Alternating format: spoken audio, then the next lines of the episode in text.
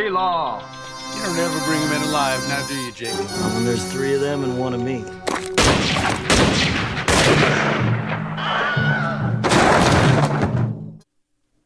Nouvel épisode euh, du podcast Spéculation by Sofilm avec Emmanuel Burdeau. Tu voulais, euh, pour cet épisode, euh, parler d'Alfred Hitchcock à travers la ressortie par Carlotta de trois films de la période anglaise. Mais auparavant, nous allons aborder rapidement un film espagnol qui sort, qui sort lui aussi le 29 novembre. un premier film d'Itsaso Arana. Euh, que tu as découvert en avant-première euh, récemment et je crois savoir que le film t'a évoqué des sentiments paradoxaux. Bonjour, oui, alors je pense que c'est c'est juste de, dire dans quelles circonstances on voit les films. Effectivement, il y avait une avant-première la semaine dernière. C'était mercredi dernier à l'Eldorado, en présence de Itsaso Arana, accompagné euh, de quelqu'un qu'on, jusqu'à présent, je pense qu'on connaît un peu mieux qu'elle, qui est le cinéaste Jonas Troeba, qui en l'occurrence est le producteur du film. Et à ce moment-là, moi, je connaissais aucun des films des jeunes de Lastro Évidemment, ce film-ci, je l'avais pas vu, c'est son premier film. Et depuis, pour préparer le, le, dans, les, donc dans les jours qui viennent de s'écouler, là, j'ai un peu rattrapé mon retard. J'ai vu les trois films de Troeba dans lesquels joue Itsaso Arana, la, la Reconquête, euh, Eva en août et euh, venez, voir.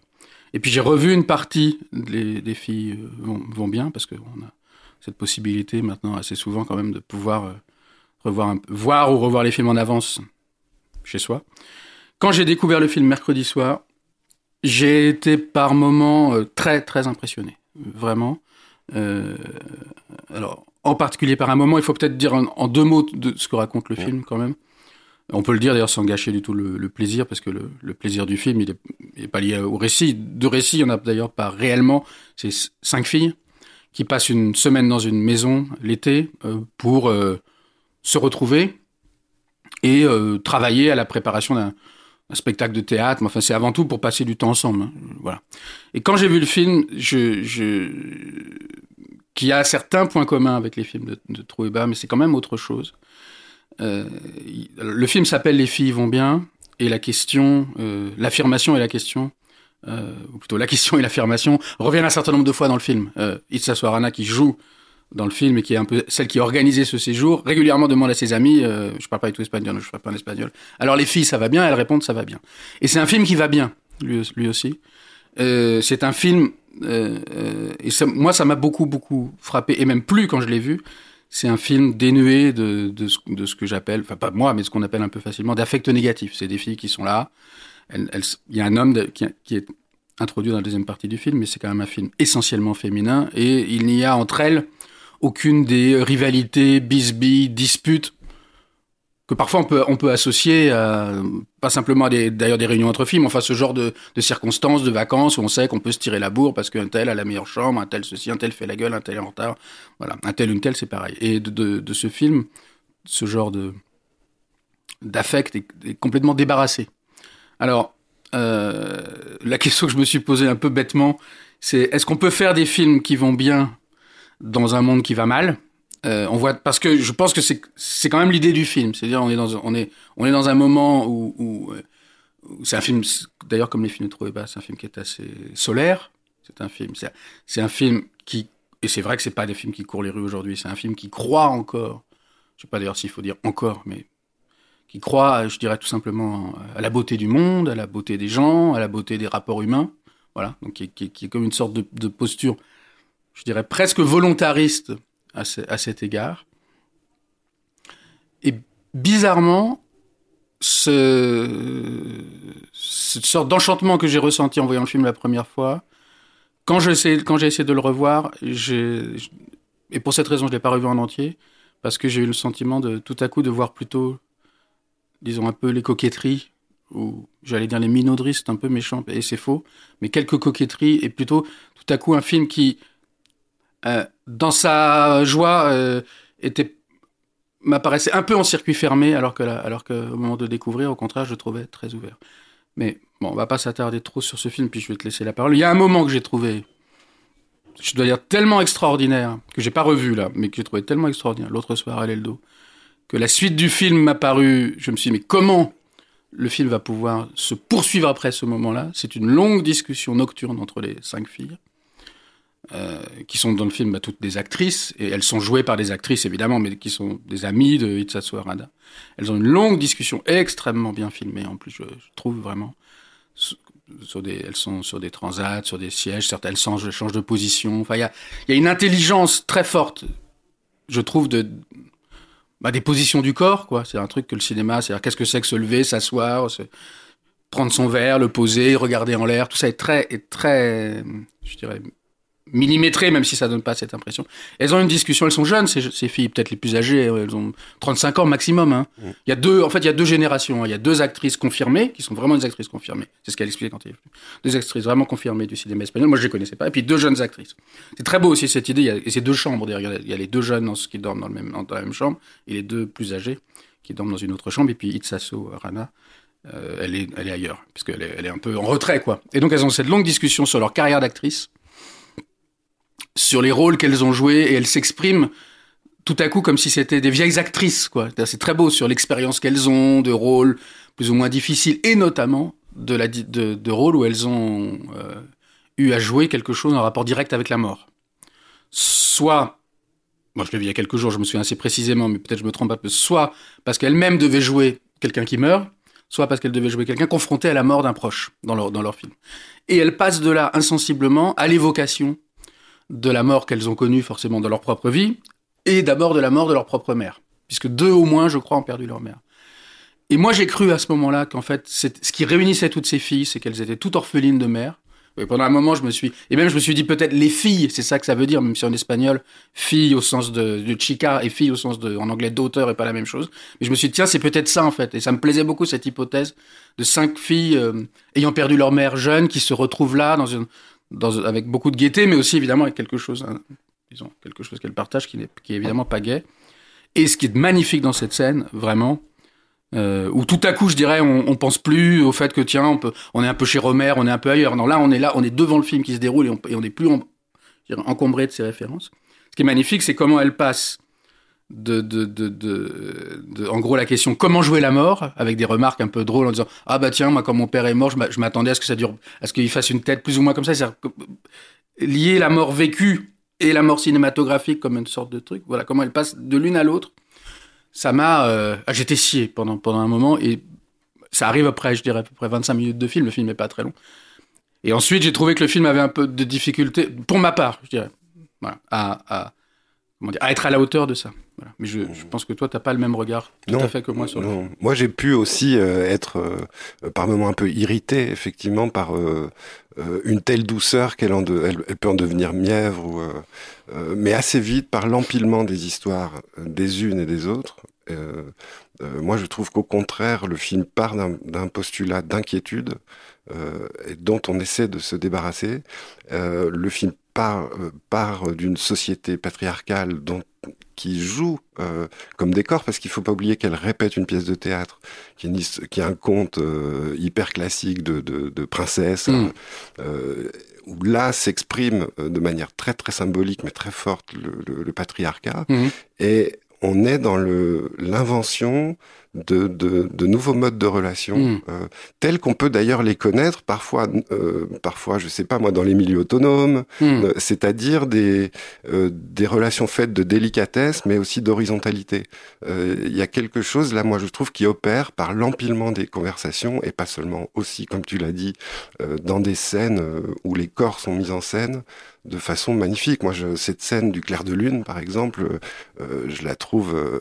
alors, elle fait référence à, à du cinéma classique, euh, mais elle est incroyablement mmh. belle et quasiment burlesque, avec très peu de paroles, euh, où une comédienne se retrouve au loin, détachée du premier plan, où deux autres comédiennes commentent une, une conversation téléphonique qui est là, mais sous le, sous le clair de lune, euh, 100 mètres plus loin. Oui, et oui. ça, par exemple, c'est... Au retour de la fête. Au retour de la fête, euh, qui est un moment aussi important du film. Et euh, ça, moi, j'y vois en fait un geste euh, très simple de, de cinéma, mais euh, qui touche une vraie poésie, quoi, euh, par exemple. Comme c'est quelqu'un qu'on qu connaissait, moi non, mais j'ai découvert qu'on connaissait par l'intermédiaire de Johannes Trueba, qui est un cinéaste qui a acquis une certaine réputation. Je, je, pour moi, elle, elle est, même si j'ai découvert son film en premier, elle était quand même en second. C'était pour moi d'abord un élément de son travail à lui. Et je trouve que c'est un film, euh, pour autant que ça ait du sens, qui d'un strict point de vue cinématographique et, d'une grande agilité et, et d'une grande force, euh, vraiment, disons, de mise en scène, voilà. C'est-à-dire, avec parfois des choses qu'on trouve pas dans ses films à lui, qui est pourtant un cinéaste plus aguerri. L'autre question que je me pose, mais, dont, à mon avis, on aura à reparler dans d'autres podcasts à venir, si Dieu nous prête vie, c'est, euh, c'est pas facile à formuler. J'ai l'impression qu'on est un des traits de, de cette époque, c'est quand même d'attendre que le cinéma, peut-être plus qu'à d'autres époques, et encore, mais donc j'avance avec prudence, c'est d'attendre que le cinéma euh, représente les choses ou montre les choses telles qu'on le voudrait qu'elles soient dans la réalité. Et là, c'est, alors on va pas, on va, on peut employer le mot d'utopie qui est quand même extrêmement facile. Je, me demande s'il n'est pas dans le film. Et, et, et voilà. Et ma question, c'est est-ce que c'est la, vraiment une question, est-ce que c'est le rôle du cinéma? C'est-à-dire, là, effectivement, les rapports peut-être à des très rares exceptions près, ne sont pas telles qu'on les connaît dans, dans la vie. Cette, cette, cette, horizontalité, Bien entendu. cette douceur, cette aussi tout simplement, mais on va pas faire de remarques à la con sur sur le fait qu'elles logent dans une très belle maison, mais aussi tout simplement les le, leur mode de vie. Moi, j'accepte tout à fait. Elles sont dans une, elles, elles sont dans une maison superbe, elles ont vraiment un magnifique. Une spectatrice d'ailleurs l'autre jour elle l'a fait remarquer mais c'est vrai la maison est magnifique. Elles font la cuisine ensemble. Ça, je vais pas on va je vais pas leur poser des questions sociales ou mais d'où vient la maison ça. Bébête bah, mais le film est socialement marqué quand même. Ouais, ouais effectivement. Marqué de quelle manière tu bah il est euh, il est dans une certaine classe sociale ouais. euh, voilà, on, on, pourrait, je sais pas comment la qualifier, mais. Mais je lui ferai pas ce reproche parce que parce qu'il y a bien oui, d'autres manières pour un sûr. film, disons, d'être politique ou d'être intéressant un peu une politique que simplement être juste par rapport au, au, au, portefeuille de tel ou tel, supposé de tel ou tel personnage. Mais la question que je pose, voilà, c'est... Euh, là, je dirais qu'il y a une telle distance entre... Euh, je trouve ça bien que le film s'appelle Les filles vont bien, voilà, parce que c'est une affirmation de... de, de, de mais est-ce que... Est-ce qu'on a besoin, quand tout va mal, d'un cinéma qui va bien Voilà, pour moi, la, la question... euh, je dirais, par exemple, il y a quand même... J'entends ce que tu dis sur l'inquiétude, même si je, l'ai moins perçu que toi, et en même temps il manque pour moi quand même un peu ce, ce que j'appellerais d'un mot qui a beaucoup servi dans le cinéma, un peu de cruauté. Ce que j'appelle cruauté n'est pas forcément des rapports violents entre les gens, des disputes, des choses comme ça, mais euh, quelque chose d'un peu qui qui accroche un peu plus. Bah moi, je pense c'est exactement euh, là l'intérêt de ce film, c'est de, d'essayer de se débarrasser de ça. Mais alors plutôt que sous une forme utopique, ce serait plutôt de, des formes de vacances estivales, c'est-à-dire le film, euh, à la fois le film part en vacances, mais il fait vacances aussi du pouvoir, des, rapports masculins, quoi, justement de cruauté, de violence, de, etc. Et mm. c'est c'est tout l'intérêt, moi, à mon avis. Donc je, je comprends ton reproche, mais je, je dirais que c'est la qualité du non, film. je donnerai je donnerai pas suite parce que faire vacances du pouvoir est une expression tellement tellement bien trouvée que, que, que je te laisse le dernier mot très volontiers. Et donc on peut en ben venir peut... À, à, un cinéaste euh, ben, que je vous propose de découvrir. C'est ma, ma découverte. Hein. Bon, alors. Bon, bah, trois films. Ouais. Trois films ressortent euh, là aussi le, le, 29 novembre. Et alors, ces trois films qui sont euh, liés par leur époque, parce qu'ils sont tous tournés, euh, je crois, entre 35 et 38, mmh. si je dis pas de bêtises. Mmh. donc, les, les trois films, il s'agit des 39 marches. une femme disparaît, quel dernier d'ailleurs en, en, date, et pardon le jeune et innocent. Et jeune et innocent, voilà, qui le précède. Hein. Donc, c'est 35, 37, 38, ouais. je crois. Des, voilà des films d'avant-guerre. Je, je, pense d'ailleurs que le euh, l'arrivée de la guerre joue euh, pour beaucoup dans chacun des films. Euh, la menace de la guerre, la menace hitlérienne. Et bah, explique-nous un peu pourquoi tu voulais parler d'Hitchcock, parce que c'est probablement un des cinéastes les plus commentés au monde depuis ouais. des décennies. Euh, J'imagine c'est difficile de dire des choses, euh, sinon neuves, en tout cas un peu euh, qui, qui renouvellent légèrement mmh. la. Moi, j'ai pas nécessairement prétention à dire des choses nouvelles sur Hitchcock, mais c'est trois films que, enfin, surtout deux d'ailleurs des trois. Euh, les 39 marches, une femme disparaît, c'est des films que j'ai que que j'ai vu depuis l'adolescence. Ça c'est découvertes que je dois à mon frère aîné, et c'est des films que j'ai beaucoup revus depuis. Et c'est donc voilà, c'est des films qui ont été vraiment importants. Les 39 marches, une femme disparaît pour le, pour le, je dirais, la mise en route de mon intérêt pour le cinéma. Et c'est des films que j'aime énormément, ce qui, qui, est, je pense, le cas de, de beaucoup, beaucoup de gens. Et j'avais envie qu'on en parle parce qu'il se trouve que je les ai revus. J'ai revu presque tous les films d'Hitchcock il y a deux ou trois étés.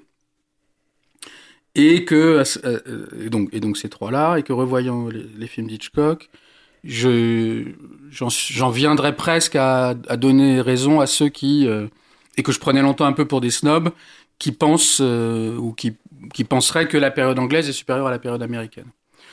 Parce qu'il y a, on, alors tu as parlé du contexte euh, hitlérien, mais qui est en train de, enfin, hitlérien ou pré, pré-guerre en tout cas, qui effectivement, enfin, je tu m'en dises plus, mais peut-être il est prégnant en effet.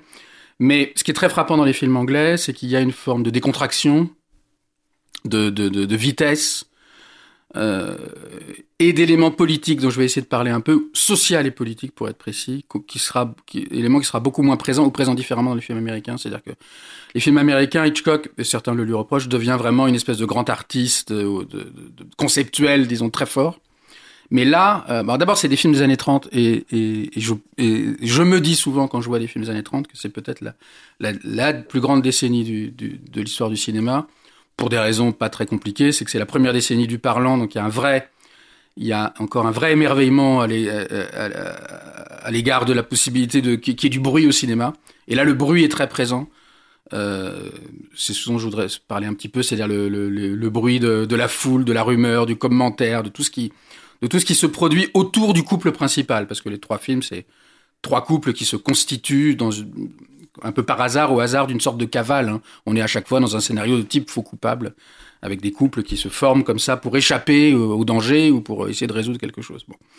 Euh, donc les années 30, ouais, je trouve que la, voilà cette espèce de, de, de brouhaha des années 30, je l'aime énormément. Et puis décennie bordée évidemment par la découverte du parlant et bordée de l'autre côté évidemment par, par la guerre. Quoi. Et puis c'est pour moi peut-être la seule décennie, mais euh, euh, cette hypothèse est sans doute un peu rapide, où le cinéma a vraiment été populaire, dans le sens où dans, dans les deux sens du terme, si on peut dire, populaire auprès du public, mais populaire aussi dans son accès à, dans sa possibilité de représenter, euh, disons, le peuple, disons. Et, et, et je dois dire que moi, c'est ce qui m'intéresse vraiment dans, dans, dans, ces trois films. Mais alors, bon. Et alors, comment, sous quelle modalité Hitchcock, euh, selon toi, dans ses films, euh, représente le peuple? Ben, Alors, je pense que ces trois films, ils sont, ils sont assez connus. Je vais quand même dire un mot de, de, de ce qu'ils racontent, mais je pense qu'ils sont connus. Donc, si, si je me trompe pas dans l'ordre chronologique, donc les 39 marches film dans lequel on, trouve bon, beaucoup de choses que Hitchcock reprendra après. Hein. Les 39 marches, c'est comme une sorte de première version, on l'a beaucoup dit, de la, mort aux trousses. Mais il y a l'idée du couple enchaîné par les, menottes, il y, a, la balle qui est arrêtée par un, livre religieux, je crois une Bible même dans une veste, qui est un détail que Hitchcock a repris tel quel aux espions de Fritz Lang, donc l'influence langienne est, présente. Il y a bon voilà, il y a beaucoup de choses. Il y a le, faux, c'est évidemment un scénario de, de, faux coupable. Bon, et puis il y a ce couple Bon, c'est une histoire d'espionnage euh, et c'est une sorte de cavale à travers l'Écosse, euh, je pense que et puis jusque, Londres. Bon, une femme disparaît, ça se passe essentiellement dans un train et c'est une jeune femme qui euh, s'inquiète de la disparition d'une femme plus âgée avec qui elle a, lié un peu amitié et qui va faire équipe avec un, un jeune type qu'évidemment elle trouve au début insupportable pour la retrouver et elle ne va rencontrer que des gens dans le train qui vont lui dire mais de quelle, jeune femme vous parlez? Cette femme n'a jamais été dans le train. Évidemment parce qu'ils ont tous intérêt, plus ou moins, à ce que. D'ailleurs, je vais y venir parce que les intérêts que les uns et les autres ont à ce qu'on nie l'existence de cette femme sont, des intérêts très différents. Il y a les méchants, mais qui ont fait disparaître cette femme, mais les autres euh, aussi pour d'autres raisons, des raisons plus directement, je dirais, justement, euh, sociales ou de convenance, mais je vais y venir. Et puis jeune et innocent, où un jeune homme est accusé du meurtre d'une femme euh, parce qu'il était là lorsque son cadavre a été retrouvé sur la plage, et il va chercher à se disculper, en particulier en retrouvant, en, partant à la recherche de son manteau, puisque c'est la ceinture d'un manteau qui, a servi à tuer cette femme. Il veut donc montrer que euh, ça n'est pas la ceinture qu'il a un manteau, mais que ça n'est pas ce, ce, celui-là. Bon, les, histoires de choc sont pas faciles à résumer. Lui-même disait, il n'était pas très, la vraisemblance n'était pas son souci numéro un. Il, il, dans les entretiens avec Truffaut, il, ironise à plusieurs reprises sur ceux qu'il appelle nos amis les vraisemblables. Donc c'est pas son problème. Moi, ce qui m'intéresse, c'est Euh, dans les entretiens avec euh, Truffaut, Hitchcock dit, utilise une expression qui est très belle. Il dit quand on fait du cinéma, il faut remplir la tapisserie. C'est-à-dire il faut trouver quelque chose qui, il faut occuper la totalité du cadre. Et ce qui occupe la totalité du cadre, euh, enfin ce qui occupe le cadre dans ces trois films, c'est d'abord ce couple central, mais ce couple central, à travers ce qui s'apparente à une sorte de road movie d'une certaine façon, enfin un film d'aventure qui traverse des espaces, hein, que ce soit en train, en voiture, euh, oui, en train, la femme disparaît en voiture dans les deux autres. Donc ces couples vont faire une série de rencontres euh, de personnages évidemment secondaires qui vont donner lieu à des épisodes plus ou moins comiques, très important pour moi, que ce sont trois comédies quand même. Il y a même un moment dans Jeune et Innocent, où, je crois, hein, où les deux personnages principaux s'étonnent eux-mêmes de, rire euh, euh, et dire on devrait pas rire, mais tout ça, les, voilà, c'est quand même l'idée qu'il y, a- un élément comique très fort qui est toujours présent chez Hitchcock, mais qui dans les films américains va de plus en plus, on va dire, se, se, se saucifier ou se, se glacifier. Il y, a, il y a un glacis Hitchcockien que là on trouve pas du tout. C'est des films vraiment de, de, de, de liberté qui, voilà, bon. Mais j'essaie d'en venir à mon point. Et ce qui me frappe, c'est à quoi ressemblent les personnages qui sont autour du couple, du couple principal. Si on prend euh, une femme disparaît, dans le train, il y a les méchants qui ont, qui ont fait disparaître euh, cette dame, Madame Miss Froy, mais il y a aussi deux Anglais qui sont dans, dans ce train qui les ramène en Angleterre et qui, euh, eux, ne sont obsédés que par une seule chose, c'est de pouvoir rentrer à temps pour assister à un match important de cricket, et qui, pour cette raison, et pour cette raison seule, vont nier avoir croisé cette femme parce qu'ils ne veulent pas que le train soit reporté. Il y a également un couple illégitime, euh, dont on comprend qu'elle, elle voudrait obtenir que lui divorce, lui ne veut pas, on comprend que lui est un peu lâche, et pour la même raison, parce qu'ils ne veulent pas que leur présence dans le train soit, soit repérée, ils ne veulent pas se faire connaître, ils vont prétendre, bon, eux c'est un peu plus compliqué, mais ils vont prétendre n'avoir jamais croisé euh, cette, cette Miss Froy. Parce que, c'est pareil, ils voudraient surtout pas qu'on arrête le train, qu'il va témoigner auprès de la police. Voilà.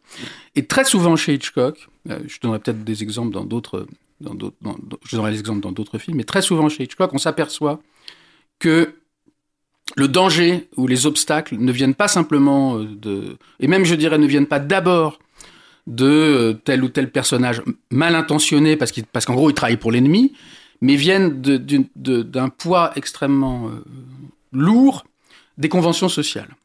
Et il y a, chez Hitchcock, je, trouve une, comme une, fascination et, une terreur, dont, il a beaucoup parlé, je crois, pour simplement le fait que les conventions, la politesse nous obligent presque autant que euh, d'avoir sur soi un flingue pointé. C'est-à-dire que très souvent, les personnages ne font pas une certaine chose ou en font une parce que les convenances le permettent ou ne le permettent pas. Dans euh, les 39 marches, il y a une scène comme ça où les deux, le couple trouve euh, euh, refuge dans, un, dans une auberge.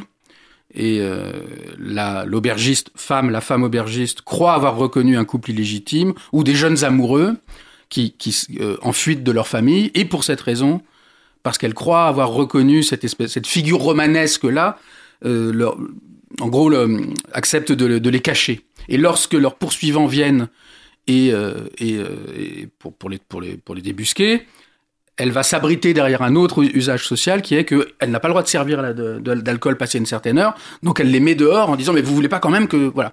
Et c'est très euh, c'est très fréquent chez Hitchcock. Et ce qui m'intéresse énormément, je pense qu'on peut se poser la question est-ce est-ce qu'il y a une misanthropie de la part d'Hitchcock parce que ces deux Anglais, par exemple, ils sont absolument odieux, ils sont prêts, ils sont prêts vraiment à tuer père et mère pour que pour arriver euh, pour assister à un match de cricket qui est quand même pas un truc de la, première importance. Euh, ils mentent, euh, ils, n'arrêtent pas de commenter. On comprend que c'est vraiment des racistes. Ils n'arrêtent pas de commenter ce qu'il y a autour d'eux. Ils sont intéressés que par le cricket. Dès que quelqu'un leur dit qu'il est plus important que le cricket, ils les regardent comme si vraiment ils avaient, c'est eux qui avaient tué père et mère. Et en même temps, lorsque viendra, lorsqu'il y aura une scène d'action, lorsqu'il faudra défendre le train contre des assaillants, ils seront plutôt courageux tous les deux. Donc je pense que l'hypothèse d'une misanthropie hitchcockienne est, est, pas tout à fait la bonne. Euh, et je pense qu'il y a vraiment un, il y a une, d'abord, d'abord, ce qu'il faut dire, c'est que il y a une empreinte sociale qui est très forte dans, ces films. C'est quand même des films où ils, montrent la foule, euh, le brouhaha, la foule, le- le- les bousculades. Et le début des 39 marches, on est au spectacle et une sorte de musical où apparaît notamment, mais pas simplement, Mr. Memory, qui va être extrêmement important, qui va réapparaître dans la dernière scène, où le type qui a, qui est un type qui sait absolument tout et qui, nous dit-on, mémorise, je sais pas quoi, 500 nouvelles informations par jour. Et donc, on doit lui poser des questions et, et, et ça donne lieu à une espèce de scène de, de, de ouais, vraiment très, on va dire très très popu, même où les uns et les autres lui disent ouais quel âge a Mae West, quel âge a Mae West et, le, provoque tout ça avant que un incident survienne, hein, puisque on sait que ce qui intéresse beaucoup Hitchcock, c'est quand même toujours l'idée que euh, il y a une situation et puis c'est qu'est-ce qui va venir interrompre cette situation. Mais moi, ce qui m'intéresse, je dirais, c'est moins l'interruption de la situation. Euh, par exemple, dans l'inconnu Nord Express, le mec qui est au milieu de, des spectateurs de tennis et qui est le seul à ne pas tourner la tête pour suivre la balle. Moi, je dirais que ce qui m'intéresse là, c'est moins l'interruption de la situation, qui est la signature Hitchcockienne, que pour que, cette, que l'interruption de la situation soit forte, il faut que la situation ait été posée elle-même comme forte. Et chez Hitchcock, il y a une force vraiment plastique, euh, physique, de de l'usage social qui moi me, vraiment mais surtout dans les années 30 me fascine parce que entre autres parce que je pense qu'elle est beaucoup plus complexe elle donne lieu à de la satire évidemment dans dans Jeune et innocent il y a une scène typiquement Hitchcockienne de repas familial où la jeune femme qui ne croit pas encore tout à fait en, en, en l'innocence du faux coupable et qui est la fille du, du c'est chief, Constable. J'ai revu le film sans sous-titres, je sais pas exactement ce que ça veut dire, mais disons qu'il a un poste, il est haut placé dans la, dans la police. Et donc il y a, un, il y a une scène comme, comme Hitchcock en fera beaucoup, par exemple, dans le dans l'ombre d'un doute, où, où les, le père et les enfants, surtout les quatre enfants, les fils, discutent du crime avec cette délectation très britannique bah, de, cette délectation très britannique pour les affaires criminelles dont il parle comme si oh le pauvre va oh l'heure qu'il est il doit être mort de faim tout ça comme si c'était vraiment le, le, feuilleton du samedi soir et c'est odieux et, ça et ça inquiète évidemment beaucoup la, jeune femme et ça donne lieu à quelque chose qu'Hitchcock dont Hitchcock parle aussi très bien à Truffaut qui est son obsession de filmer deux choses à la fois donc il filme la conversation et puis et puis la terreur qui monte ou la hantise qui monte sur le visage de la jeune femme qui se dit mais le pauvre qu'est-ce qui va lui arriver? Mais en même temps, je, je, je, ne crois pas qu'il y ait. Euh, il y a deux autres scènes dont je voudrais parler, donc là, je vais, je vais te laisser un peu la parole pour reprendre mon souffle. Mais j'aime beaucoup cette, ce qui fait avec la tapisserie. Voilà, qu'est-ce que c'est Comment est-ce qu'il peint la société que traverse à chaque fois ce couple central Il y a une satire. C'est des gens effectivement souvent indifférents qui sont prêts à tout pour euh, non même pas sauver leur propre peau, mais sauver leur emploi du temps, leur rendez-vous, leur match, leur les apparences. Donc on pourrait vraiment euh, les prendre en haine euh, parce que il y y a un côté comme ça, une sorte d'indifférence froide. C'est-à-dire vous pouvez bien mourir, mais moi, excusez-moi, j'ai j'ai rendez-vous. Euh, ou ou dans Jeune et innocent, la, la scène de l'avocat est extraordinaire. On lui a on lui on lui, on lui attribue un avocat d'office qui est une espèce de caricature. Oui, bon, il y a tout un fond dickensien aussi chez Hitchcock, enfin un truc très moi je suis très grand, comme beaucoup fan de Dickens, il y a, il y a, il y a, il y a un, un côté. Euh, J'aime beaucoup qu'il arrive à.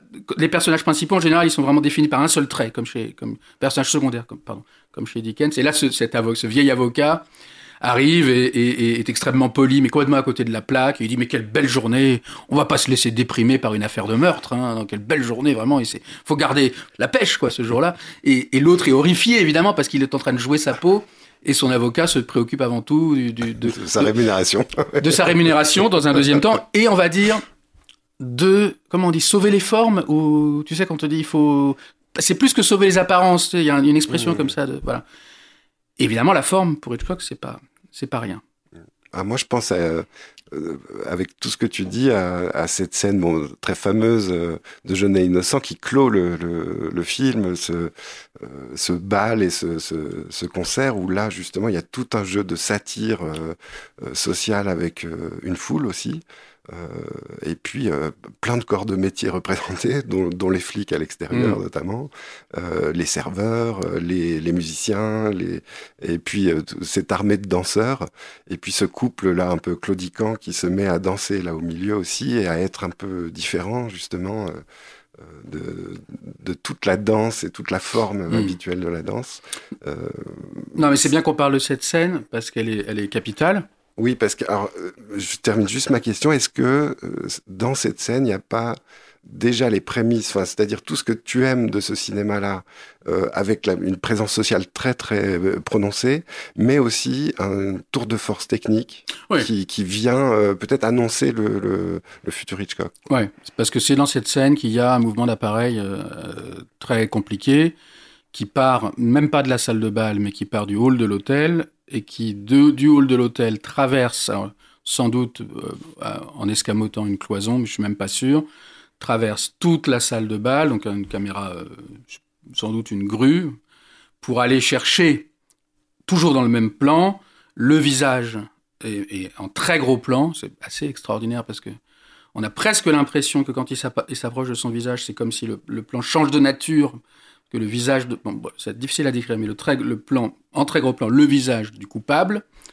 qui a la double particularité, et là, je pense que ça pourrait donner lieu aujourd'hui à, aujourd'hui à des études très, très, très intéressantes, disons, parce que ce personnage, il a la double particularité d'être affecté d'un clignement de l'œil qui permet qu'on le reconnaisse, donc c'est toujours le, fa- le fameux détail qui vient... euh, déranger l'ensemble chez Hitchcock, mais il a une autre particularité à laquelle Hitchcock ne pouvait pas être sensible autant que nous à l'époque, tout génial qu'il ait été, c'est qu'il est, il est grimé en noir, c'est un blackface.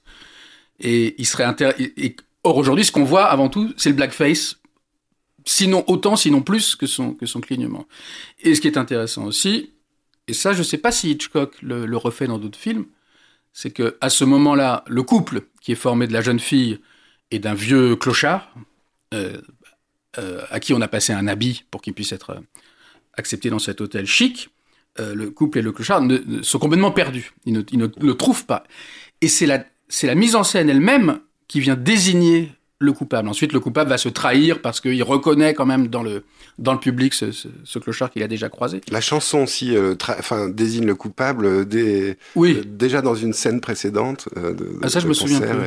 La chanson qui s'appelle, je crois, The Drummer Boy Ah ou oui. The Drummer Man. parce qu'il est, Ouais. il est batteur, Il dans, est batteur, Un, il est batteur voilà. dans, un, dans, dans un orchestre. Alors, je laisse de côté l'aspect blackface, mais quand même qui est frappant aujourd'hui, et qui va donner lieu d'ailleurs un tout petit peu plus tard, enfin à la toute fin du film, mais parce qu'on est vraiment là, proche de la fin, à un moment où on va lui effacer son maquillage, un peu comme euh, le maquillage de, de Daniel Gélin au début, euh, de L'homme qui en savait trop, reste entre les mains de, de James Stewart. Mais dans cette scène, justement, il y a donc cette, ce vieux clochard qui avait volé le manteau, enfin il en porte quatre ou cinq, mais il avait volé notamment celui-là, qui a été transformé en, euh, en lord, enfin en, faux lord anglais, parce que magnifique. Eh ben, il y, a quelque chose là. Dans ces, dans ces années-là, le, comment dire, la division du monde en classe sociale a encore, si je puis dire, des traductions, je dirais, théâtrales directes. C'est-à-dire, euh, ça donne lieu à de la comédie. Le fait que euh, t'es riche, t'es pauvre, c'est le, rapport de classe est directement incarné dans une capacité ou pas à porter telle chaussure, à, danser, à être à l'aise avec ses manchettes, tout ça. Et ça, et ça j'aime énormément.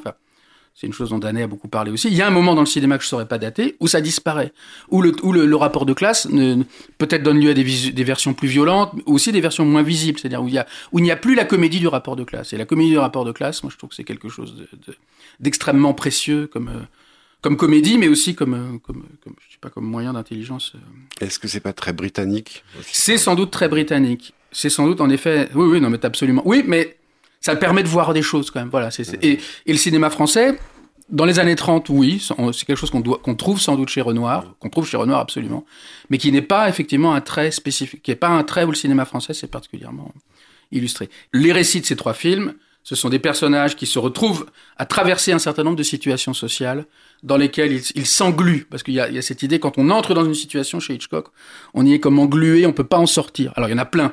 Il y a dans, le, dans Jeune et Innocent, euh, les, deux, les deux fuyards, si je puis dire, se retrouvent dans un anniversaire, et tout à coup, la, situation sociale est tellement forte qu'ils ne peuvent pas s'en extraire. Voilà, c'est toujours la même chose. C'est-à-dire qu'il y y a, je dirais, tout sauf, tout sauf faire scandale. Et comment s'en sortir? Voilà. Euh, dans, dans Une femme disparaît, ben, j'en ai déjà parlé un petit peu. Et dans les 39 marches, il y a un moment, euh, pour moi, euh, absolument magnifique, mais on n'aura évidemment pas le temps de dire tout ce qu'on pourrait dire là-dessus, où le, fugitif qui s'appelle Annay échappe à la police et euh, pour... euh, c'est toujours l'idée, il faut, il faut un moment ou un autre se fondre dans la foule, il faut un moment ou un autre disparaître et après on va réapparaître en faisant un peu, en faisant tâche. Mais moi, ce qui m'intéresse, c'est comment est-ce que la situation, à un moment, euh, engloutit tout, quoi. Voilà. Et donc, pour échapper à la police, il se mêle à une, il y a une parade dans la rue, voilà, comme ça on ne le voit pas. Il, il, participe à la parade. Et puis, il atterrit comme ça, il voit une porte ouverte, il y va, et il atterrit dans un meeting politique où il est salué comme le Messie parce qu'on pense que c'est avec lui l'orateur. Donc situation sociale, je dirais situation sociale et politique au carré puisque c'est un meeting politique.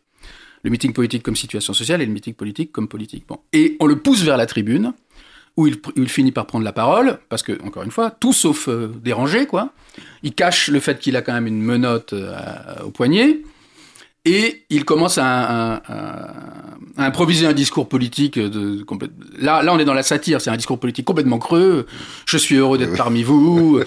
il y a encore dix minutes, il y a encore dix minutes, je ne savais pas que je me trouverais devant vous, mais quel bonheur. Et là, c'est déjà intéressant parce qu'il commence à dire la vérité.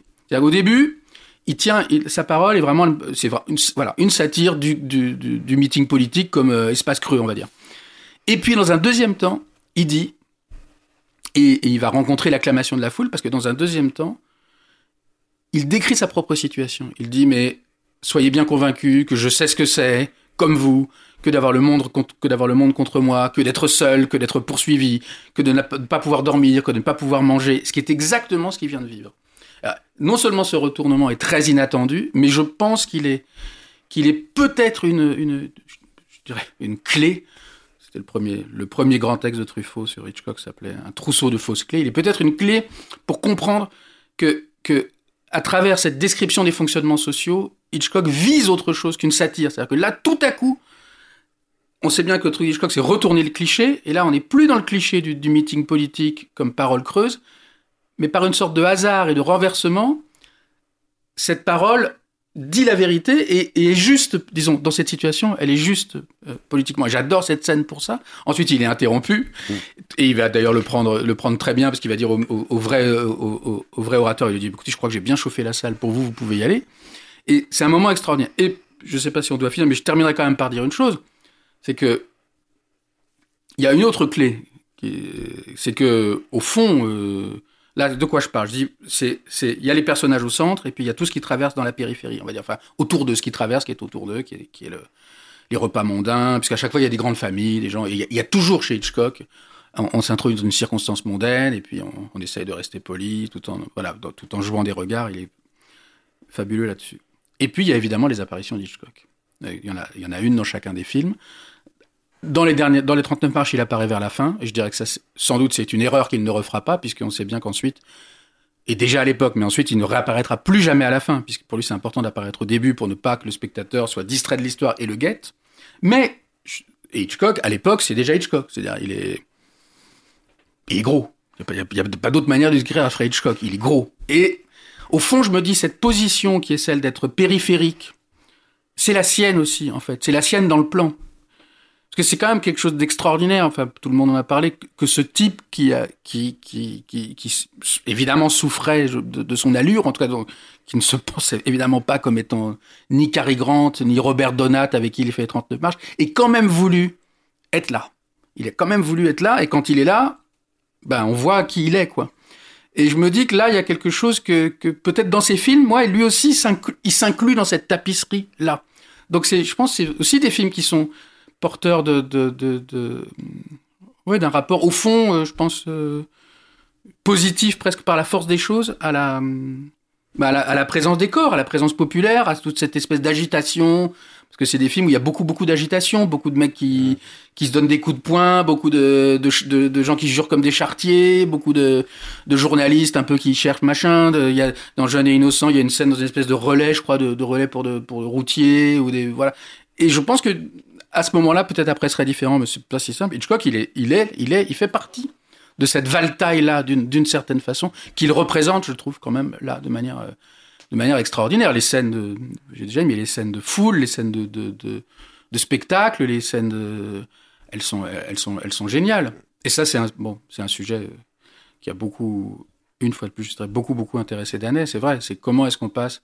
Il y avait un moment où le cinéma arrivait euh, pour qui on pourrait presque dire que c'était naturel que de filmer plein de personnes ensemble dans le cadre. Voilà. Et c'était la lecture de l'histoire du cinéma, c'est que l'histoire du cinéma, c'est une désertification progressive. Ce qui est, comme d'habitude, de sa part, pas très positif. Mais en tout cas, là, puisqu'on on est là, on est au milieu des années 30, il y a cette possibilité-là, euh, et qui est pleine de vitalité, pour revenir peut-être aussi à un truc du début de l'émission, du podcast, qui est pleine d'une vitalité qui, est, euh, qui peut être odieuse, mais qui, mais qui n'est pas uniquement odieuse. Quoi. Voilà. Il y a beaucoup de joie dans ces films, même chez les méchants. Euh, d'une femme disparaît. Il y a ce truc extraordinaire où il se bagarre avec le type qui ressemble un peu à Dalio, l'acteur français, où il se bagarre dans, les, dans le wagon de, des bagages, et puis il pense s'être débarrassé de lui, et puis il reparaît le type dix minutes plus tard avec un grand sourire, ce qui leur fait horreur, mais il y a quand même cette idée de ouais d'un grand sourire, euh, je trouve. et c'est quand même trois films assez géniaux. Merci Emmanuel. Merci.